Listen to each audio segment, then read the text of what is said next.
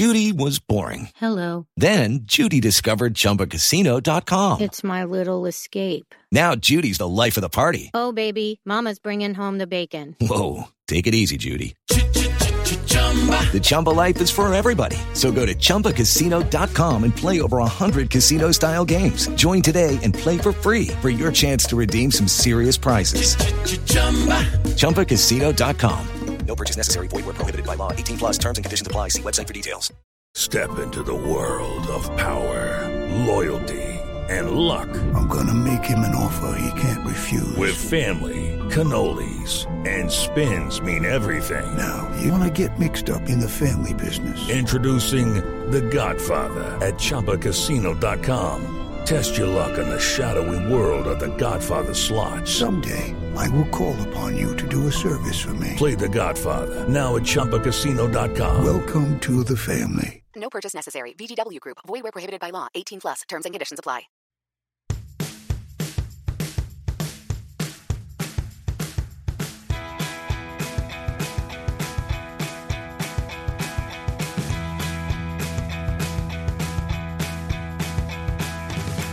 Ready, set, pod. Hello and welcome everybody to the finale of the Great British Bake Off. I'm here. I'm Haley Strong. Um, I'm here to redeem myself in a tower of sweets after a, a long season of um, bumbling around the podcasting studio. Um, my competition today, Kurt Clark. Hey, what's up? Yeah, yeah. There's there's no tower tall enough for me to redeem myself, so I'll leave that to you. I'm, I'm, I'm, I'm, uh, I count me out. And our inevitable winner is also here, Emily Fox, the most competent person we've ever met. That's a really kind compliment. I like that. It's true. Like Kurt and I just like mumble around, like da, da, da, da, we're here, and Emily's like, "Listen, I bake bread, and I know exactly what I'm going to say about Peter." I'm going to proof the croissants on the bed or the on the bed know, behind on the me, bed behind just me. just to just to lord it over you. I read articles about the show, so I know what I'm talking about when I come to it. 'Cause we, we can't hate Peter anymore because he won, so now we're directing it all towards No, Emily. It's fine. It's We love fine. Emily. Um, yeah. I love you guys. This has been such a fun um, sort of derivation from Top Chef, and you know, I I love Great British Bake Off for a multitude of reasons, but actually being able to talk about it every week rather than just sitting there and kind of stewing and however I feel about it has been a, a really great outlet for me. I can't believe it's been two and a half months since we started this. Like, I it really feels like it we just picked up yesterday. Mm-hmm. It Yeah. really does. Yeah. Kurt, Um, tell me, tell me how you felt. So you've watched a whole season, one whole season of Great British Bake Off coming into this. It was series five. How do you, how was your first experience watching it week by week? What do you think? Are you a Great British Bake Off super fan? Are you going to go back and watch every season? I, I am well. I, would say I'm a fan. I don't think I'm quite a super fan yet, um, but I do plan on going back and watching every season. I think I started because I went back to the um, was it uh, uh, Bake Off the Beginnings? There's the Netflix one where it actually covers episodes, the seasons two and series two and three, I believe. Um, and I had to stop after like partway through the first episode because it was like getting too jumbled in my head between what's going on in series two and what's going on in the current series, series 11. So now that series 11 slash season eight is over, I'm looking forward to going back and watching the, uh, the, the ones I've missed. I do plan on, on doing that. Um, although I have a feeling I'm going to be like, oh no, we have to say bye to Mel and Sue. Like, oh no, we have to say goodbye to Mary. You know, that, like I know at least that that stuff is coming, and I've been getting little spoilers here and there in terms of some seasons. Um, but I am looking forward to watching the rest of it. And I thank you, Haley, for introducing me to this and for inviting me along in the journey. I feel like I forced you into this, but like I was like, no, Kurt, you're going to like this because you had mentioned like you don't always love the cooking shows that Yeah. don't have a competition element. I'm like, great, Great British Bake Off has a competition element. Yeah. You're like, well, it's pretty soft. I'm like, yes, it is. Come on, Kurt, exactly watch what it. you need. Yeah. Yeah. No, I, I, I took my medicine and it was tasty. with a spoonful of sugar. Yeah, yes, literally. lots of sugar, lots of lots of mango. Mm, Um, so passion yeah, fruit. lots yeah. of passion fruit. So the, the way medicine should be. Yes. And Emily, as somebody who's presumably seen every season as of I, I think I've missed season one, but you know, I, I, I, I have too, actually. I I keep trying to like go back through my brain and being like, have I seen all of them? I think I have. I don't know. I I, I might do a deep dive again anyway, just because that's what we It's do just- when we have nothing else to do. it just feels Um, like joy. Yeah, it does feel like joy. Um, where where would you rank this in your you know all of the seasons together? So this is interesting for me because obviously this was not filmed the same way that previous seasons have been. I think we kind of entered into a weird time uh, for all of us historically, and I think it is slightly reflected in this past series. Um, that being said, I really loved a lot of the people that were on this, but I don't think I can pick a particular series where I wouldn't love everybody because Yeah. I think they do a really good job of bringing in a lot of really competent, excellent bakers, people that you love, people that maybe you feel like, oh, why are they on here? But they're doing great stuff anyway, or sometimes they're not doing great stuff. But that's also the nature of how this works. That being said, not my most favorite season. It felt, I think, as we had sort of walked our way through a lot of these episodes, that some of the challenges felt a little contrived or a little too nailed it. Um, that being said, still had a good time. I mean, I'm never not going to love this show. I think it's just built in a way that makes me smile, that inspires me to bake. Um, and I I love the rotating cast of characters. I always will, I think.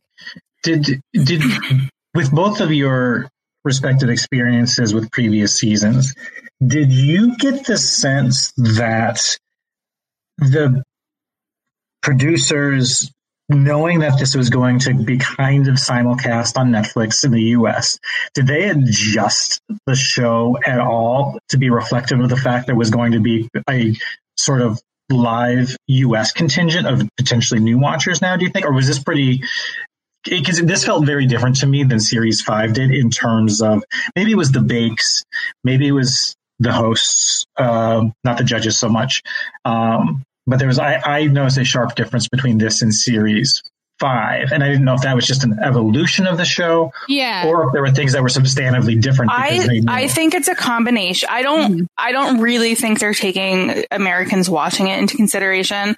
I think it's an evolution of a show which we see in almost all reality shows we watch. Okay. Um, and I think it's the move to Channel Four instead of Mhm. BBC. Uh, Channel Four is a um, is a little more heavy handed maybe in their in their shows.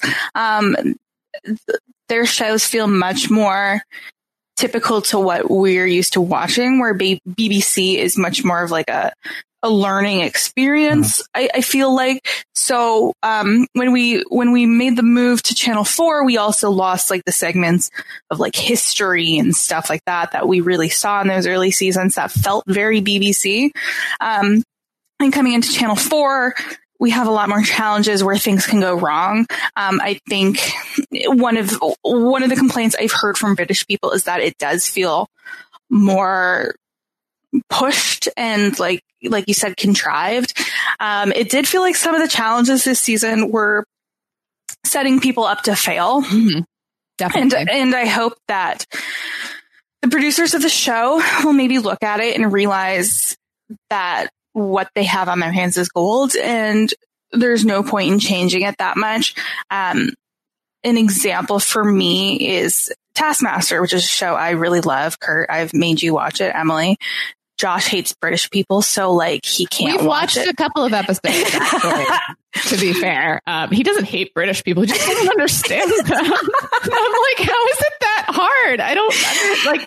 If you can go to Boston and hang out with my family for a couple of days, I think you can handle a British accent. They're pretty much like their own thing, but like it's not that hard to hear. I don't know. Yeah. For me, it, it doesn't make sense, but sorry. Uh, no problem. Uh, and so Taskmaster spent nine seasons on this on this channel called Dave, um, which is a very small channel. They, you know, They do a lot of their own stuff, uh, and it recently moved to Channel 4 as well.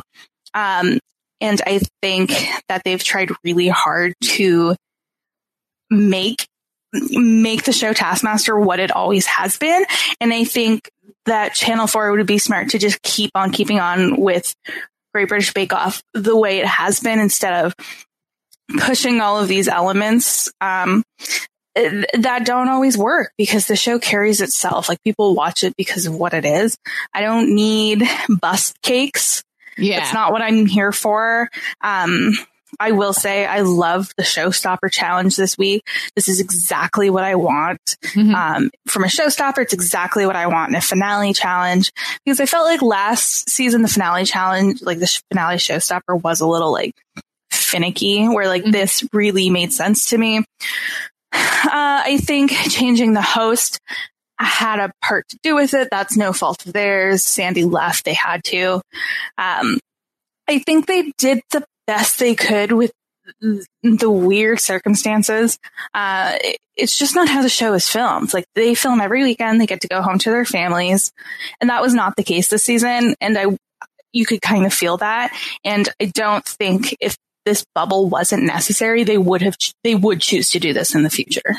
Yeah, I agree. I think um probably it's a a combination of manufactured or engineered drama because of switching channels, because of the heightened sense of of quarantine and having to have everybody together in one place.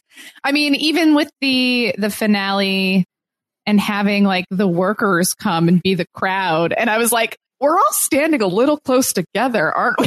like usually everyone's on like a picnic blanket having a great time and everyone was like clustered to make it into one shot. And I was like, I don't know if I even feel better about this. I'd rather see everybody actually relax and see who wins because that's usually the, the timbre of like how this sort of, uh, works out. So yeah, you lose a little of the luster, I think, from the early series, uh, finales. But yeah, I just, it's a weird time. I don't think there could have been much else that anyone could have done. Except put an AC in the tent. Yeah. I mean, we could talk about that all day, but yeah, I, I think it's just been, it's a weird time. it's a weird time, but it did, it, it felt like the comforting, warm hug Mm-hmm. that I come to Bake Off for. Correct. Um, I don't think the season ended how any of us may have wanted or expected. Um, but I feel like pleased with it. So congrats to Peter for winning. Yeah. Every week we're like, Peter! yeah, yeah, yeah, yeah. I'd say I'd say I Yeah. I I I half expected it, but I was Oh, I, reading. I was like 100% well, I'm like, of course Peter's going to win. Yeah. like, of Yeah. course, of course, of course. I was I was there was part of me that was surprised that Dave did not. I mean, we can we can get to, to that to Yeah. that later, but it was it was it'll be interesting to see a new you know knock on wood non COVID series with kind of the same structure, like in terms of how do Noel and Matt engage? You know, how do you know just overall, just for for me, uh, in terms of not having seen like this whole contingent of people before. Um, and obviously Matt's new to everybody, but um, yeah, it'll be like the the crowd shot. Like, I was trying to look to see if there were former contestants there because I thought that they had said that there were, like in the voiceover, and I didn't see. Like, if there had been, you think they would have zoomed in on a couple familiar faces. I guess there So- weren't. I think they said, you know, typically, historically, we do have the old cast members come because that's what they do. Um, I wonder if they were like, get out of here. The fewer Yeah. people we have, the better. Yeah. And that's just how this shook out, especially, you know, who's going to hang around necessarily when there is all of this happening personally. Like, I would probably be like, okay, I need to get home now. I've been gone for like six weeks straight or whatever. Um, so yeah, I, I don't know. The whole thing just felt really weird, but it's sort of indicative of a larger issue that's going on right now. So I, I can't fault them too much for it.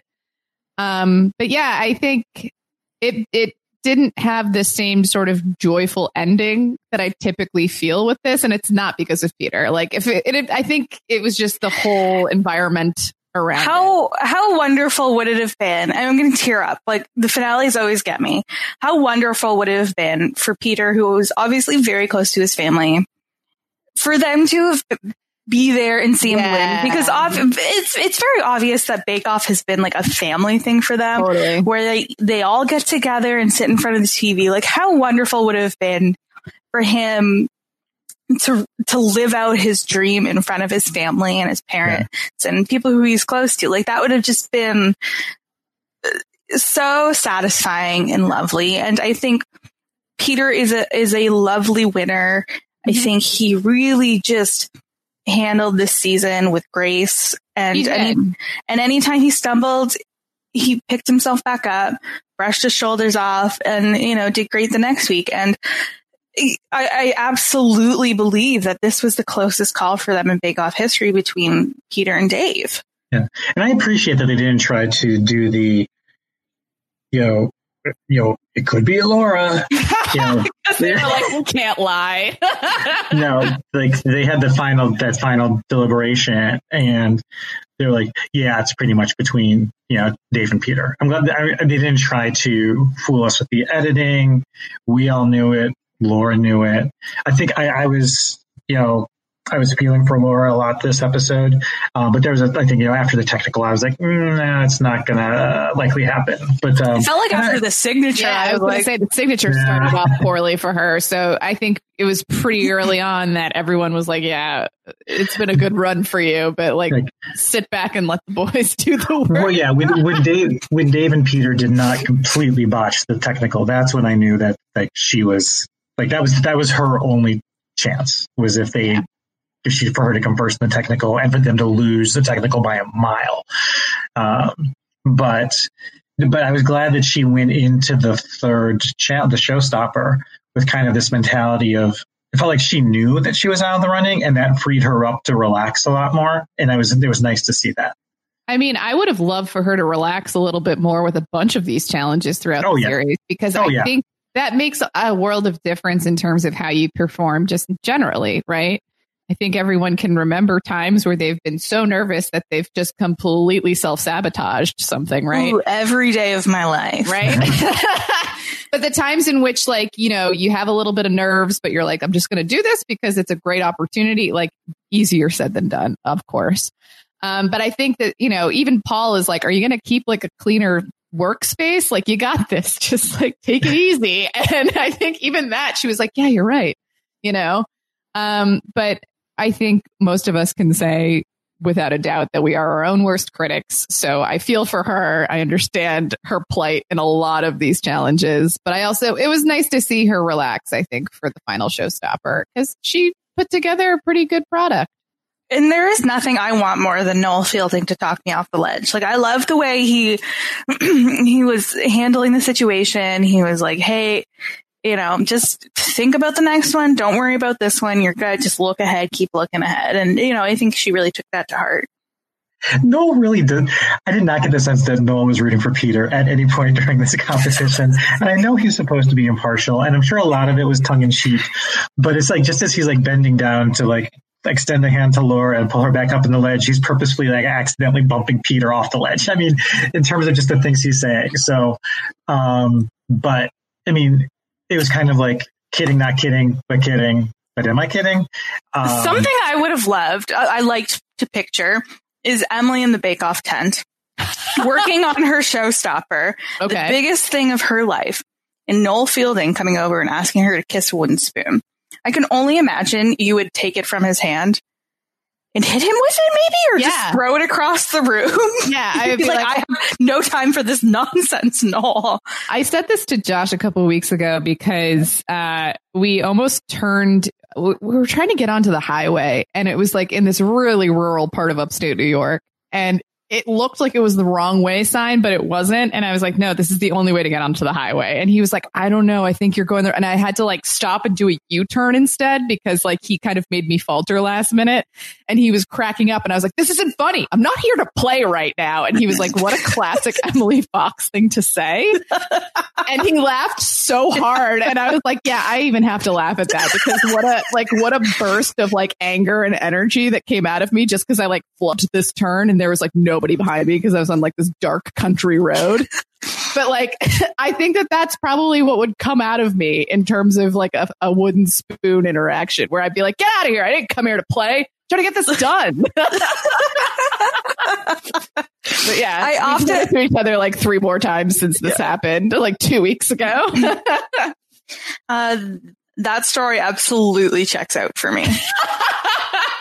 In the best possible way, though. Like, I'm like, Yeah. that, that makes sense.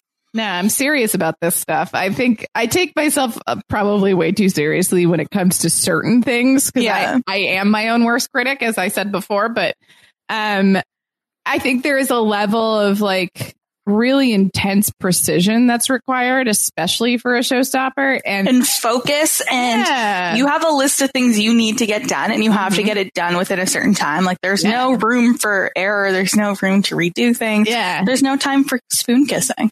That's why, like, whenever I see in Top Chef where they're like, "How many minutes left?" and there's there's always like one of the contestants, it's like seven minutes or something like that, and I'm like, in what world did an, a producer go up and approach that person and be like, "Hey, I know you're like really in the thick of it right now, but like, do you think you could like kindly remind everybody that there's like ten minutes left on the clock?" Like, I would be like, "Get out of here! I'm never going to be your person for that. Like, I have too much shit to do. Sorry." So let's let's actually get into these challenges. For the signature, they needed to make eight beautifully decorated custard slices. Laura made a yuzu custard slice. Dave made a caramel latte custard slice, and Peter made a kraken cranachan a cranachan custard slice. I'm What gonna be honest here. I don't know what a cranachan is. Let's let's do a quick goog. Cranachan. The Brits are like, we hate you for this reason. Oh, it's a Scottish, dessert. which makes sense because he's the first Scot to have ever won. Good for him. Yeah, Oh, a the celebration of harvest. Raspberry harvest in June. looks like Lovely. a trifle. It looks That like a sounds trifle. really nice, actually. I know. I would eat this. I'm in. Mm. Um, I would now knowing what that is. I that's probably what I would reach for. Um, I bet the caramel latte is tasty, but I I don't always go for the coffee coffee flavored things. Yeah, yeah. And poor Laura is just. I just, I just mm. feel I felt so bad watching watching that happen to her. I And did there's and I just- didn't though because I was like, I'm done doing this. Yeah, I'm that's so fair. done. That's fair. That's fair. Which like is is bad. I feel like I should have had more patience, but I was also like, oh Laura, like I know, we know this isn't gonna work out, and it sucks, and I Yeah, hate it, they- and I kind of just wish we could just jump to the technical because like this makes me sad. the the moment the moment that Paul said, you know, the more liquid you put in, the, the more like types of liquid you put in there, the harder it is going to be for it to set. And then you cut to Laura, you know, dumping, Dumping it all. two, like two handing it in terms of like adding stuff. You, you knew that this was not going to turn out well. And this is one of the things where if they'd had time off between, like she had to have practiced this, and so she had to have known how difficult it was to set, which makes me wonder were when they get the when they get the the direction for what the showstoppers and signatures are going to be. Do you do you know? Do they also get the and you're going to have this much time to do it? So make sure that whatever you practice, you can get that time. So I don't know if they give them the time ahead of time. You'd think that they would, but I, you know, a lot of stuff going on behind the scenes. I, I don't know how she thought this would set nicely if she'd had time to practice it. I, I what and it, one of my favorite parts was when the the judges were like, "Did you add gelatin?" She was like, 10 sheets," and Prue was like, "This should be hard as a rock." like, ooh, yeah, exactly. Give it like ten more minutes. Let's see what happens. I was, I was having flashbacks to last week's cube cake with the gelatin sheets, where it was like the mousse was more of a like a rubber sponge than Yeah. or something. Then I was like, oh no, it's not going to be like that again. But no, it wasn't. But it was also the very opposite problem. Yeah. Yeah. No, it was unfortunate. I, I mean, I think that that probably would have been my favorite flavor. I love yuzu everything. Um, I've been known to buy very expensive yuzu juice at the Japanese market nearby.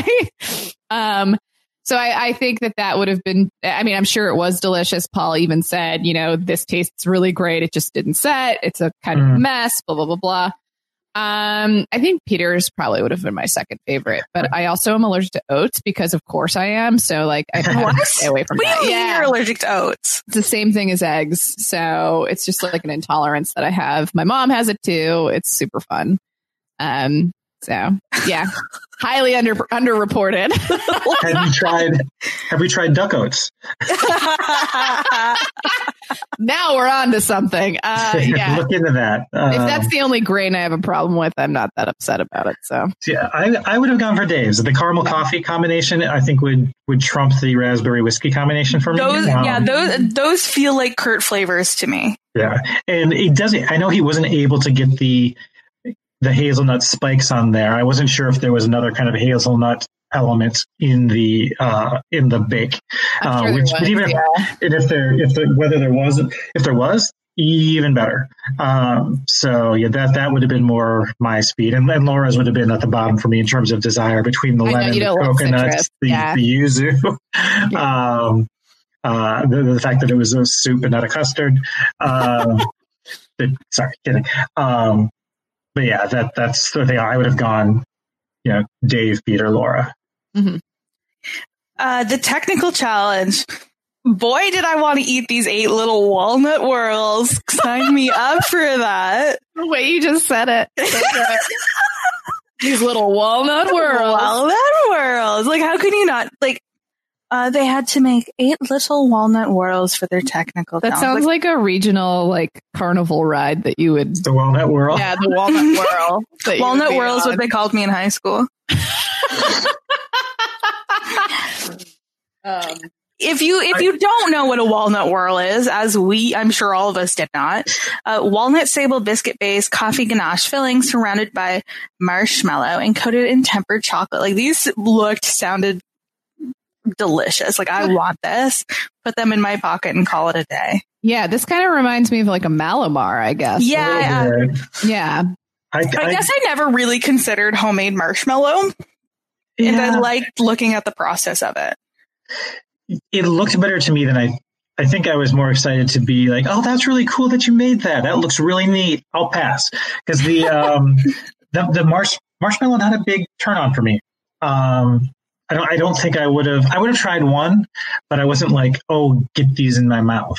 Uh, it's not a not a big not a big. Somebody cut that for me, please. Get these in my mouth. Um, so yeah, I would have been like, you know what, Haley, you can have first dibs. Go for it. I want first, second, third, fourth, fifth, sixth, seventh, and eighth dibs. Thank you. Oh, there's not enough for me. That's okay. I thought Laura's looked better than Peter, so I was Yes. surprised that she ended up in the bottom here. I, I was too. They were like, we just need a reason. Um, I think so.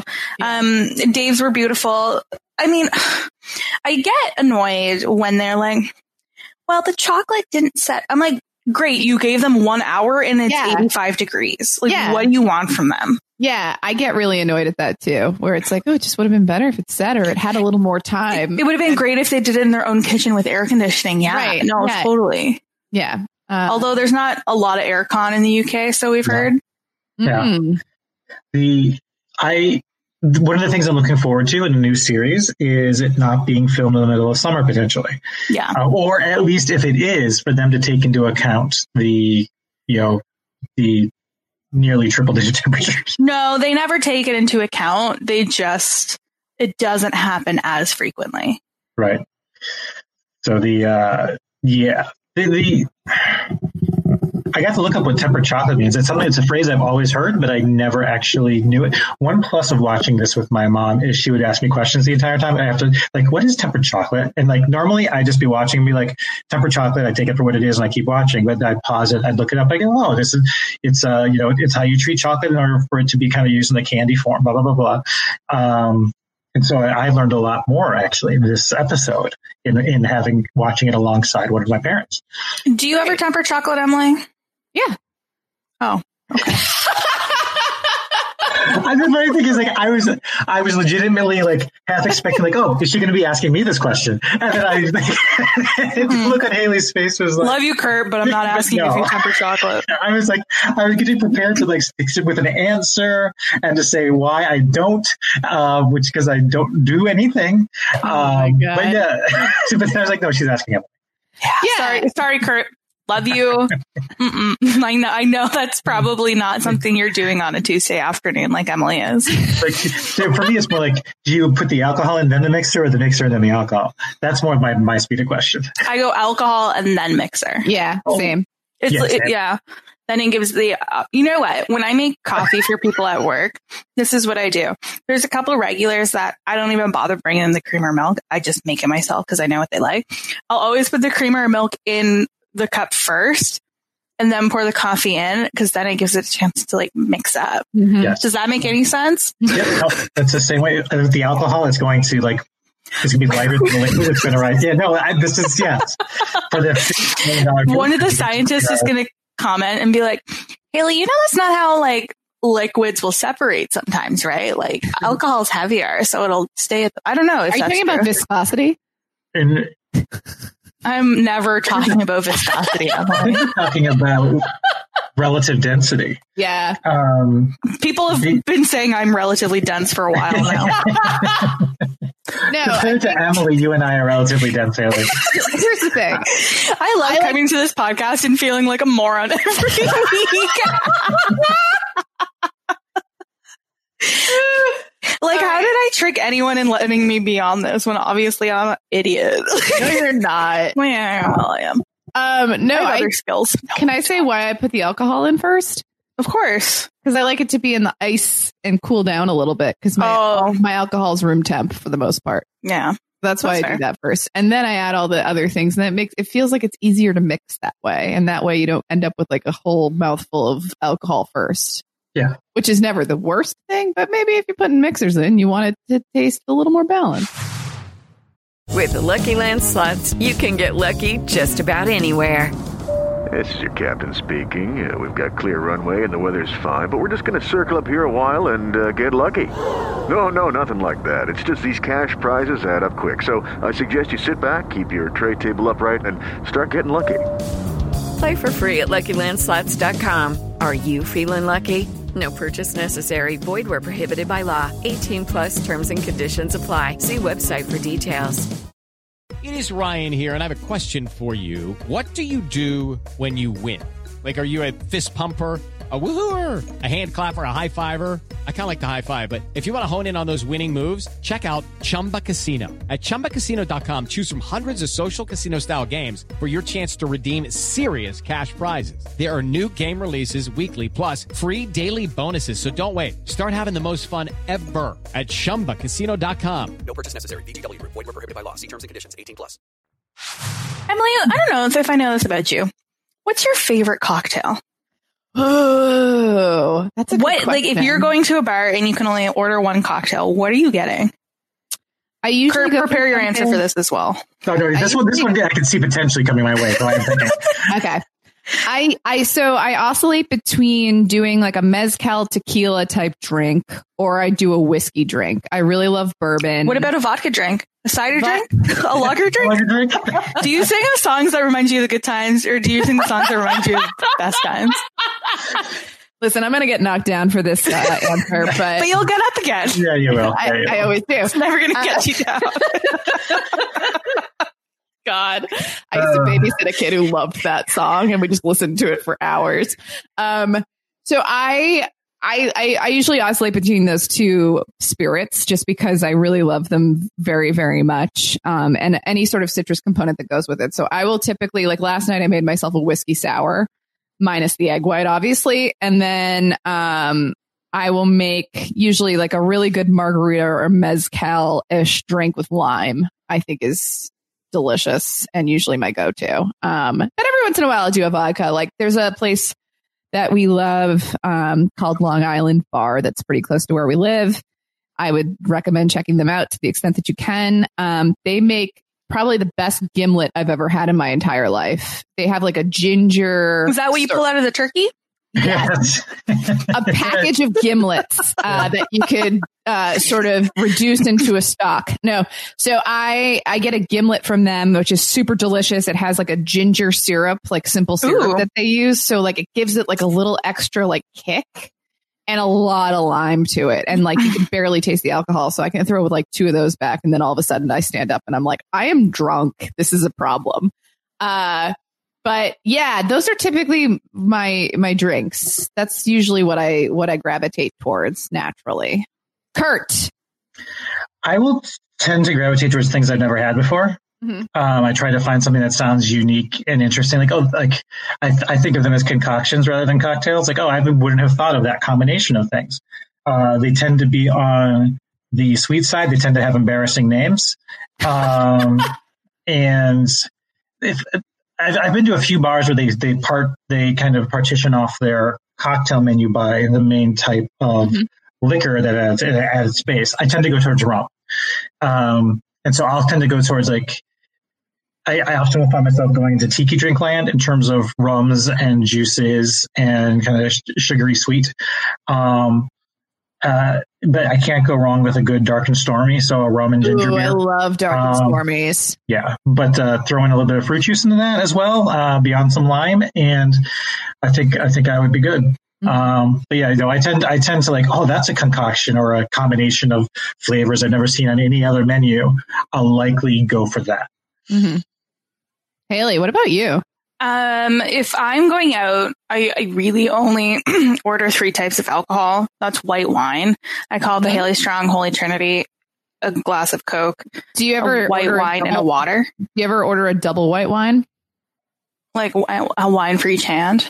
So every wedding I've ever been to, in like maybe the last like eight or ten years, I just go to the bartender. I say I'll have a double white wine, so that they pour it all the way up, and I I, don't bel- have to. Oh, that's back. fair. Yeah, okay. I That's believe fair. on uh, Top Chef, uh, Chef Casey described that as a country club pour.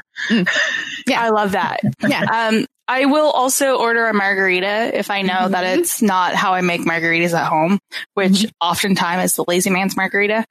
Mott's margarita mix, tequila. Yeah. Call it a day. Okay. Blended ice Uh, or blended or on the rocks? On the rocks, I never get a blended margarita. Yeah, I can't I- do frozen drinks. They hurt my teeth. Emily, competent. Her teeth, not. Not so great. Yeah, very delicate little teeth I have. Um, I, I do love a Moscow Mule. Oh, Oh, so yeah. good. That's what I I, lo- wanted to say. After you Yeah. said dark and stormy, I was like Moscow Mule, Moscow Mule. Yeah, I love ginger beer and I love how spicy. I'm very into ginger lately. Yeah. I got these ginger candies that I just like to chew on. They're tasty. The, the one bottle of alcohol in uh, the house I'm in right now is a bottle of ginger liqueur. Oh, I've been like mixing it with root beer all week. I was gonna say, like, what do you make with that? Yeah. I feel like that would be like a good thing to dip like lady fingers into and like Oh, make like, a meat, like make some sort of like tiramisu adjacent dish. Hmm. Right? It's a, yeah, it's it's a cool looking bottle too. I'll I'll send a picture to you guys later. Sounds good. Um, anyways, the show stopped. yeah. now I just want a cocktail. This is like weird. Uh, Is there because I I know there's all sorts of there's obviously you've got nailed it. You've got things on Netflix like you know Sugar Rush and like dessert focused things. Uh, we've had Top Chef just desserts. Has there been? We've seen on Top Chef them have to make cocktails to go with dishes. Have we seen a mixology focused? Apologies if I'm like too much into like the 2000s and not the 2010s or 20s with the mixology as a term. But have we ever seen a mixology cocktail crafting reality show? I don't think so because I feel like the judges would get bombed by like the death cocktail. But there's a there's a there's a uh, an edibles cannabis cooking challenge on Netflix. So you think you'd have the same issue there? I haven't watched it yet. I don't think I have, unless I watched and forgot. Um, Unless but, you uh, were yeah, partaking exactly. in edibles and then watched it. Yeah. Um, so there I'd be used to interested. be a show on Cooking Channel that I'm remembering. I just looked it up to see. It's called Drinks with Alie in Georgia. Oh, And- Georgia from My Favorite Murder, the podcast. Yes. I believe that's correct. Because I think Right. that could be a fun show, but yeah, you'd have to. Alie Ward and Georgia Hardstark. Mhm. Okay. Um, yeah. So they used to have a show that is still online if you guys want to check it out. They have a tiramisu and a lemon meringue pie cocktail and a grill your peaches cocktail. They're all showing up as food cocktails. and they have Is holiday it a challenge? This sounds good. Is it a challenge competition show? No, I think it's Yeah. like a It's just like a here's what we're making. Um, honestly, it looks interesting based on the fact that we're talking about desserts right now. But yeah, I always used to see them in like little blurbs and commercials, but I never saw the show actually play out. And this is probably like eight or nine years old at this point. Yeah. That's the closest I've seen, but nothing competition wise. I think you, I think you raise a good point. Is like the judging of it would be how do we work this? I mean, you could do like one of the straw tastes that bartenders take Oh. when they make something, right? But I don't know if that's like the same sort of mouthfeel and enjoyment of a cocktail that you probably want to convey to somebody. Right. Uh, like, can you taste cocktails like you taste wine in terms of not actually consuming it? get me the spittoon, baby. oh god. Nothing but the spit takes. Oh. Uh, As somebody Yeah. who has worked in wine and wine events for a while, I will say I'll do pretty much any job on an event site. I will not empty spittoons. Oh yeah, they're gross. What? Yeah.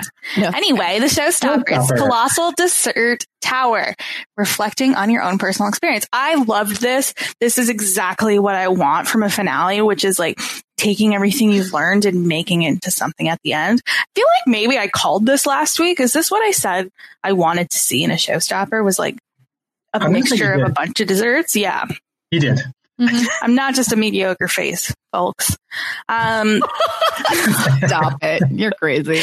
I like to tell that joke at work, and patrons don't always know, like, if What it's an actual do. joke. Yeah. I'm like, folks, I'm joking. Come on now. uh, a rainbow dessert tower was made by Laura. She made it with Chelsea buns, orange and cinnamon, cream cheese frosting, key lime tart, and lemon curd filling. Those key lime, lime tarts were beautiful and probably one of the most beautiful things she's made this season. I think maybe she had issues in construction. I think she maybe thought of what she wanted to make before thinking about how it's going to go together. Um, We're a mound in a tower. yeah, because she tried to like put put the tarts on top of like the Chelsea buns, and then so the Chelsea buns weren't always like perfectly uniform, so that the you know they wouldn't sit nicely, and those tarts were so beautiful, and to not have them sit perfectly, like I don't know, but I I. I mean, Laura, we, I love you. We, we knew coming into this, it was just like, bake for fun, Laura. Have a great Yeah. time. Yeah. Yeah. Uh, Peter made a bonkers baking show bubble cake with chocolate and orange Battenberg biscuits, uh, a lemon and blackberry creme diplomate, uh, fresh strawberries and cream. And of course, we can't have a Peter showstopper without some Christmas fun, uh, a Christmas spice friand. I just Um, reading that as France. France, Christmas spice France. Um, I will say I didn't find Peter's as striking as Dave's. Right. Uh, especially that top layer. It felt a little haphazard to me.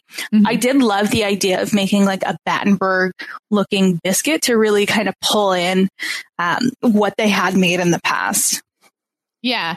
I think I, I was a little nervous for him just based on the fact that like we rarely see him falter at all. And when he does, he's usually like, oh, it's fine. I'll just like pivot and do this. But this you could tell he was pretty nervous about, especially after he'd like sort of cut everything Battenberg style and then was like, oh, that's not the design I was looking for right away. Um, but then he obviously did a good job. Um, but I agree with you that Dave's, I think, looked a little bit more sound in its construction and tastier. Um, but you know, Peter got the height in, you know. I yeah, I was imp- I was impressed with Peter's, but I wasn't as impressed with Peter's as I was with Dave's. Agreed. Um, Dave's was the Tower to Redemption. I loved I love the idea of him taking all of the things he maybe didn't do as well throughout the season and coming back and being like, I can make brownies. I can make this. I can make that. Look at my babka. Uh, so it was a with raspberry cream patisseries, brownies, fresh strawberry and creme, mousseline filling, and chocolate babkas. I love the idea. I loved the way it looked. I think I would really like everything that was in this too. Yeah, yeah. I think this t- sounds the tastiest to me. Uh, this this bake was what surprised me. This, actually, coming out of this bake, I was surprised that Dave didn't end up winning. I thought this was the more ambitious. I thought the approach of redemption uh, was an interesting one and one that the judges would appreciated. But perhaps, do we think it, they loved the entire thing except for that that bun at the top? Um, Hmm. That was a little bit tough, I think, for and just because it was so close. If that had been, even some of the things that they said about, you know, But they didn't like something on Peter's too. Like I don't think they liked the friands. Mm-hmm. Oh, that's true. Hmm. But I was wondering if Dave had come Something out, else, yeah. come up with, or made that one that one element to their liking, if that would have put him on top. Because, um, but I was I was definitely more impressed with Dave's and the bonkers. I couldn't get past Peter's name. I'm sorry, the bonkers bubble cake. I was like, How childish. how childish. It's like he's only twenty. Oh my goodness! I'm about to Grew let's, up let's watching age let's age shame the winner. he asked for it. Um, yeah, I agree. It was funny because on Thanksgiving night, Josh kind of looked at me deviously and was like, I know who wins. And I was like, oh, come on. And I was like, it's going to be Peter, right? And he looked at me and was like, mm. so of course, the next morning, first thing, I kind of woke up and totally turned this on. And there was a moment where I was like, all right, Dave, are we are we going to steal this? Is uh, you know, do you have a better shot? And then Prue being like, oh, this still needs work, and you being like, ah, all right, it's probably Peter, but maybe it's Dave. It's probably Peter. It's Peter.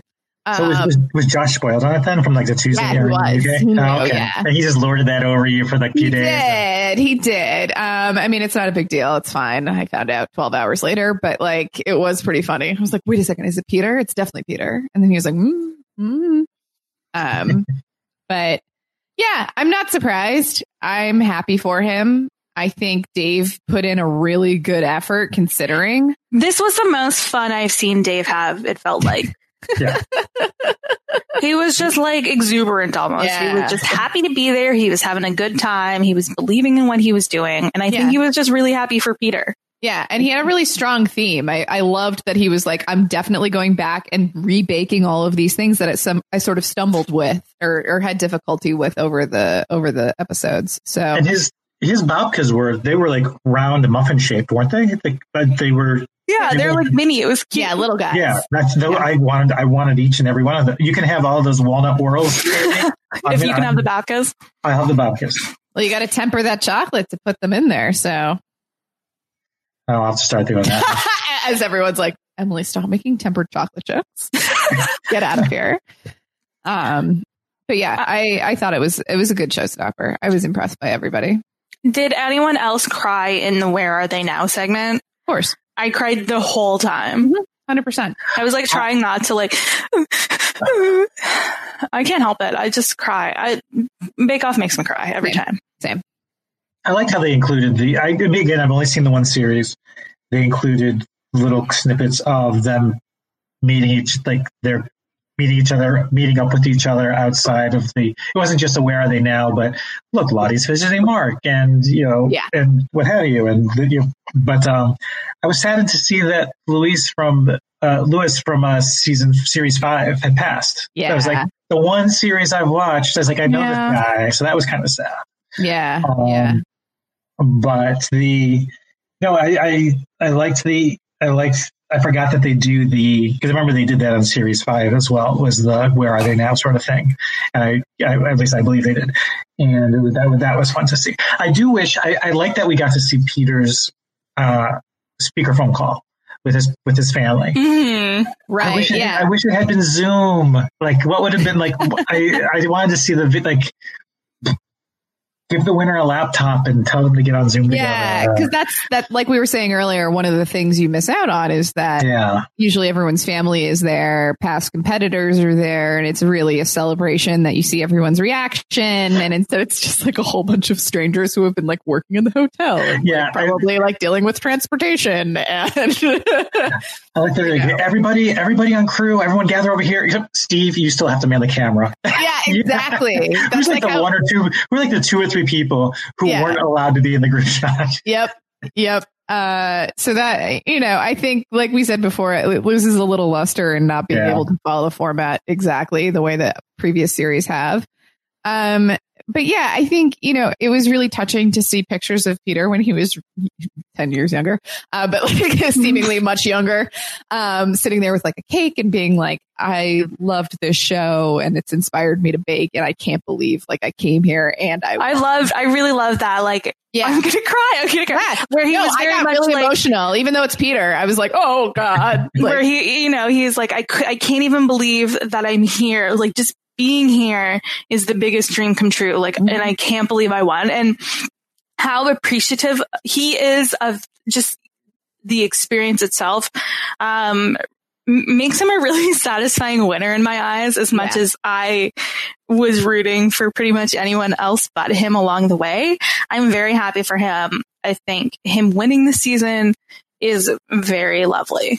Yeah. I'm excited for how many, not necessarily the doors it's going to open for him, but the He has a really Number of- bright future ahead of him. the number of paths that are now like I think it's a it's going to be the number of opportunities he's going to have now, or at least like he's going to feel more that he has more empowerment to make a wider breadth of choices in his life because of this. It's it's, Yeah. it's, it's a small distinction, but I'm excited for that for him. and he, I I think it was so cute that like nobody in his flatmate like group knew that he was in this. I was like, Like, they didn't even know he was on the show. Like, I Yeah. loved that. like, that- that's- like I'm impressed. That's like a pretty stealth move, but uh, I thought that that yeah, I agree. I think he also brings a unique perspective to the table, and being so young from the show, um, being so skilled and and talented, but also with the gluten free bakes that he originally did the first couple of episodes, that will probably set him apart in other ways too, where or open up you know an even wider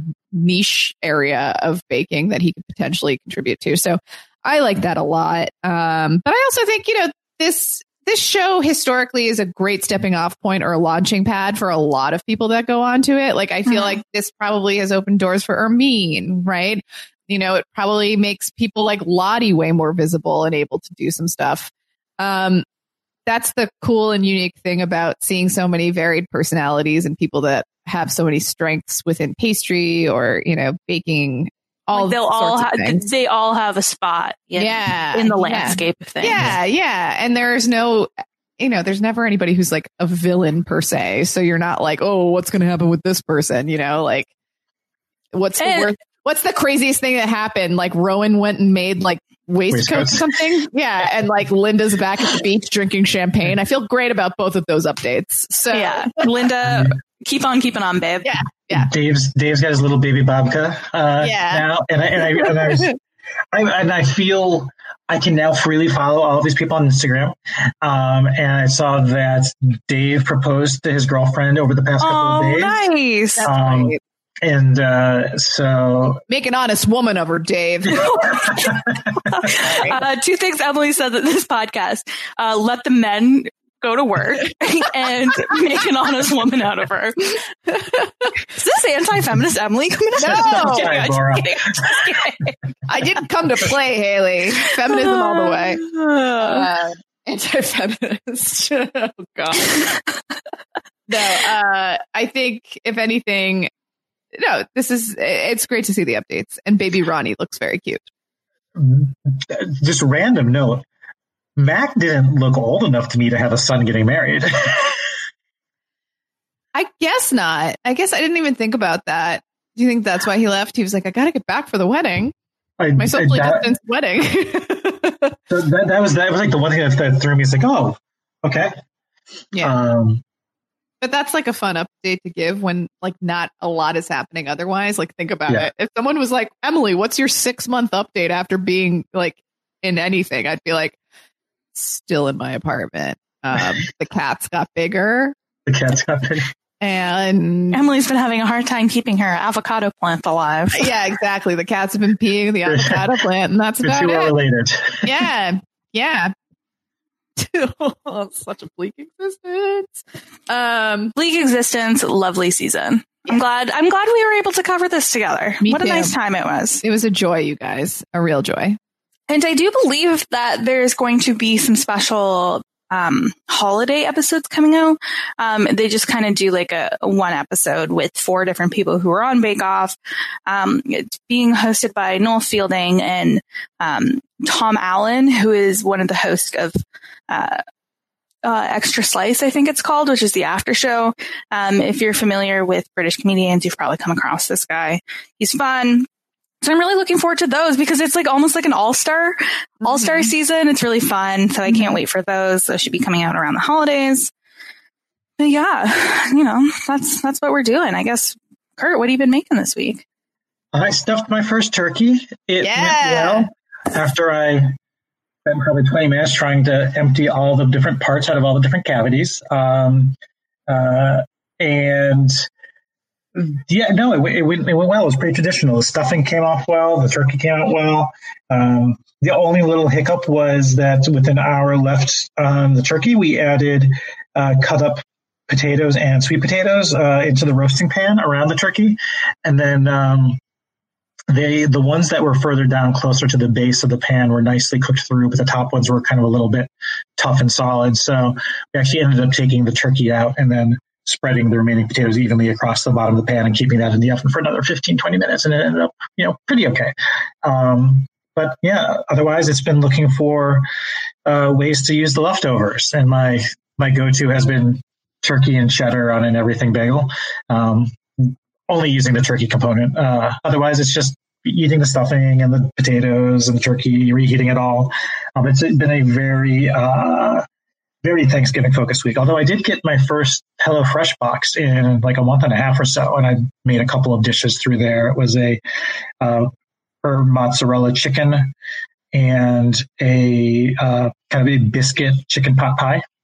Nice. Um, and I think tonight I'm making a mushu pork dish. Oh. Um, so so yeah, back back to that.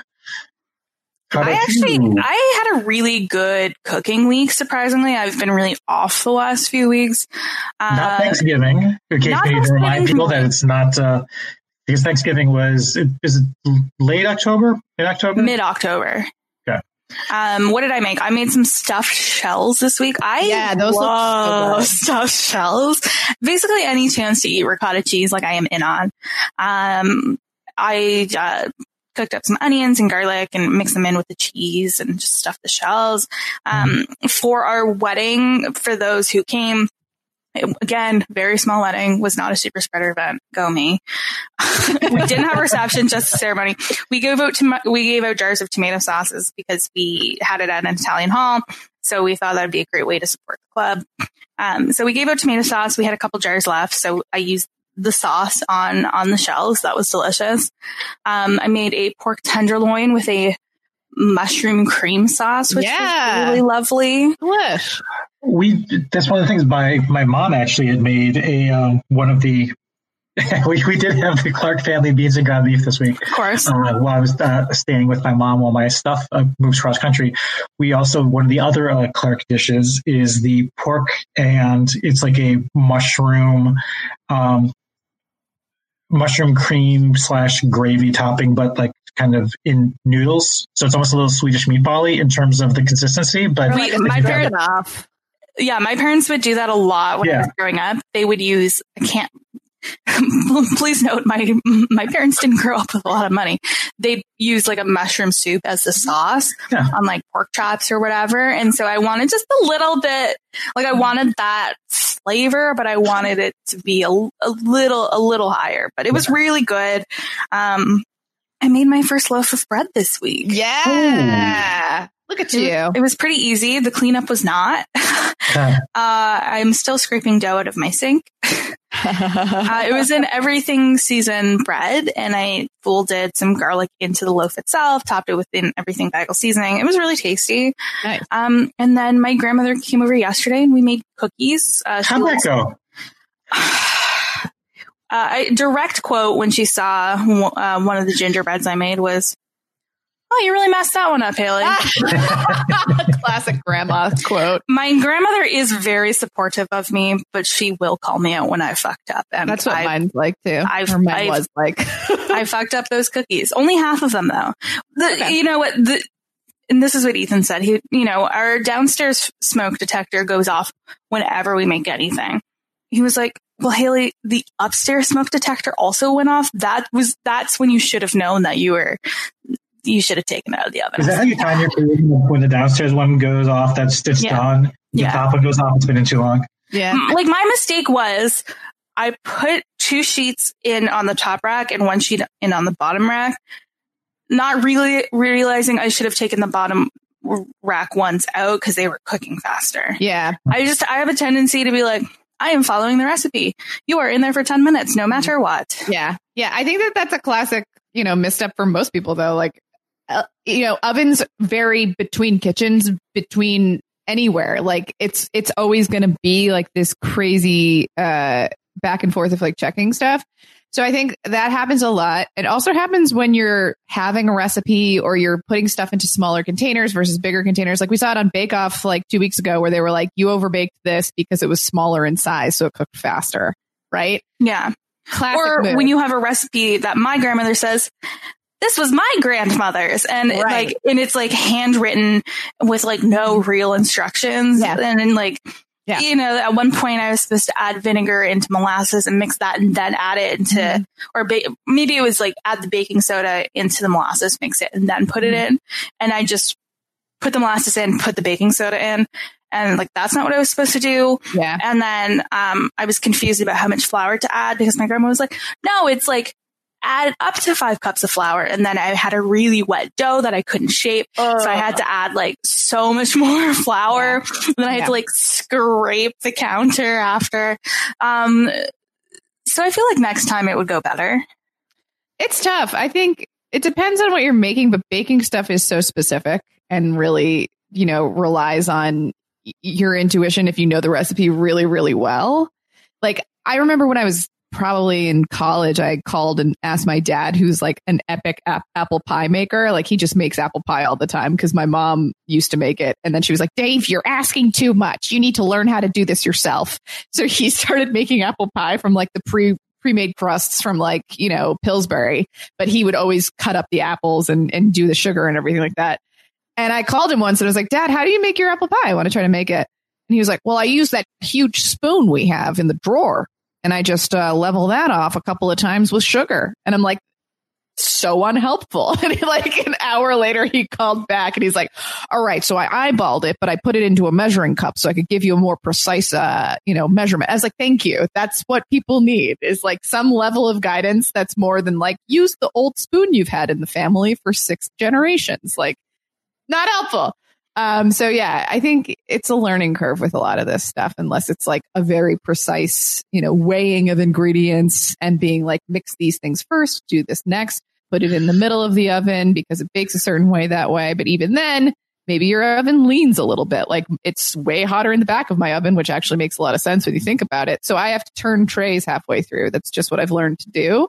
But Hmm. that's because I do stuff all the time. So it's like, it's it's totally based on like your experience with things. Yeah, so that was fine. I also made a, I also made a what we call a, I think it's a Chinese noodle cookie. You use like lo mein noodles. You you uh, you uh, double boil a half a bag of butterscotch chips with half a bag of dark chocolate chips, Oh, it's like a nest. kind of, and then you like Ah. you know melt that, and then you throw a cup and a half of the noodles in and a cup and a half of peanuts in or any kind of nut you want. My grandmother actually uses cranberry. These you are the- dump it into the chocolate. These are the short. These are like the short, two, three inch long crispy noodles, right? Yeah. Oh, okay, I was picturing like ramen noodles, sort of. So like was a- I. Okay, I was like, and then you twirl it into a nest and put like the things in the center to, to melt in. I've had, I've had, I've had those before. Yeah. Um, and then you just put them on. I'll send you a picture later. Yeah. Um, and my sister in law made a couple things and I kept being like, sorry, I only made two things. And she's like, you had the more complicated things to make. So, so we'll see. Sorry to my family if all of the baking shit. It's literally all of my fault. Oh, stop. Where you know it's one of those things I'm just learning along the way because I'm Yeah. just I'm I'm not a great baker. I'm not really good at following instructions. Someday we're gonna bake together. I've made I can't wait. I can't wait for I don't know day. when it's gonna happen, but someday. if nothing else, maybe we do like a FaceTime or two where I'm like, Yeah. okay, now do this. Like I've been dreaming of for so long of you and Josh coming to visit visit us, and we just go to wineries, and then we bake in the afternoon and Stop it. That's dinner all I on the ever patio. do. Yeah. Oh, I miss interactions with people. That Yeah. that's that was a fun time. Um, all right. Should I tell you what I made? Yeah. So Thanksgiving. Uh. I have been uh, advocating for a turkeyless Thanksgiving for most of my adult life and never been successful. And boy, leave it to coronavirus to really give me what I want. Um, so I decided that a we're not doing turkey because I can't be bothered, and also it's just Josh and I. We're we're doing like sort of a, a pretty serious quarantine in order to see my parents at the end of this week. We wanted to make sure there was plenty of time, and it wasn't sort of timed with everybody else in the Thanksgiving rush. So um, I opted to make a meal that was probably not going to be very Thanksgiving ish because I know we're going to get to my parents and my mom's going to want to make the traditional family stuffing that we've had in our family, that she's going to want to make all these other things. So I was like, I think I want to make fried chicken because why wouldn't I make fried Of chicken? Of course, of course, of course. So, and like that's an easy thing to get. I don't have to worry about like ordering it ahead of time. I just go in, pick up the things I wanted. I got an extra slat of three bone in thighs because I was like, one chicken's simply not enough for two people. But I also had to butcher it myself. And I was like, well, what, what happens if I like botch the butchering a little bit? And then I'm like, here's the thigh you like so much. And it's like this tiny little thing. So I was like, I'll buy three thighs on the side as well and I made biscuits to go with it. Um, we did a buttermilk brine with the chicken itself. And then uh, I made like a like an apple sort of radicchio slaw on the side because I was like anything to kind of like cut through the richness of this. And then with my duck egg duck egg foray, I decided to make a pecan pie for the first time because I've I've literally Lovely. never had it. Never had it. So I was like, okay, this is what I'm going to do. And I used the tartine book for it and uh, usually it calls for bourbon, maple syrup, and kumquats on the top. But I was like, I'm never going to find a kumquat around here, so I just did um, some orange zest in the in the mix instead, and then duck eggs. And let me tell you, that thing, what like an unbelievable recipe it is. But I have a little tub of creme fraiche, and then I put Maldon sea salt on top. And I'm just telling you, like that dollop of creme fraiche and the sea salt just it sings in your mouth. And if nobody's if if I can impart any wisdom to anybody about a pecan pie, the first one I've ever had in my life, first one I've ever baked in my life, it is that you should put creme fraiche and Maldon sea salt on top of it before you eat it. And that's all I have to say. Keep that in mind because I don't think I've ever had pecan pie. And did I? Did, I don't did think it's as popular Very here as it is in the states. It, did did I also see fried chicken and waffles in terms of leftovers? Yes. So I have been making waffles every once in a while with the discard I have from my sourdough, um, just because that became a, such a popular thing. Um, so I tried my hand at it, and I've been making waffles every once in a while, and I just freeze them. And you let them cool to room Oh, temp, good idea. Freeze them, then you just have them pull them out, throw them in the oven for a few minutes. Works for Eggos. It works for you. Exactly. So um I had a big square of those that I put to the side. Um and Josh just took out some cold chicken and put it on there for for breakfast yesterday. And then last night we had like one huge breast left and we are like, what are we gonna do with this? We are like up to our eyeballs in fried chicken. And so I made like a stewed green with like greens with like ham, a little maple syrup and apple cider vinegar. And then I had a bag of grits that I've been slowly working my way through. So I, I made like Monterey Jack grits because that's all the cheese I had.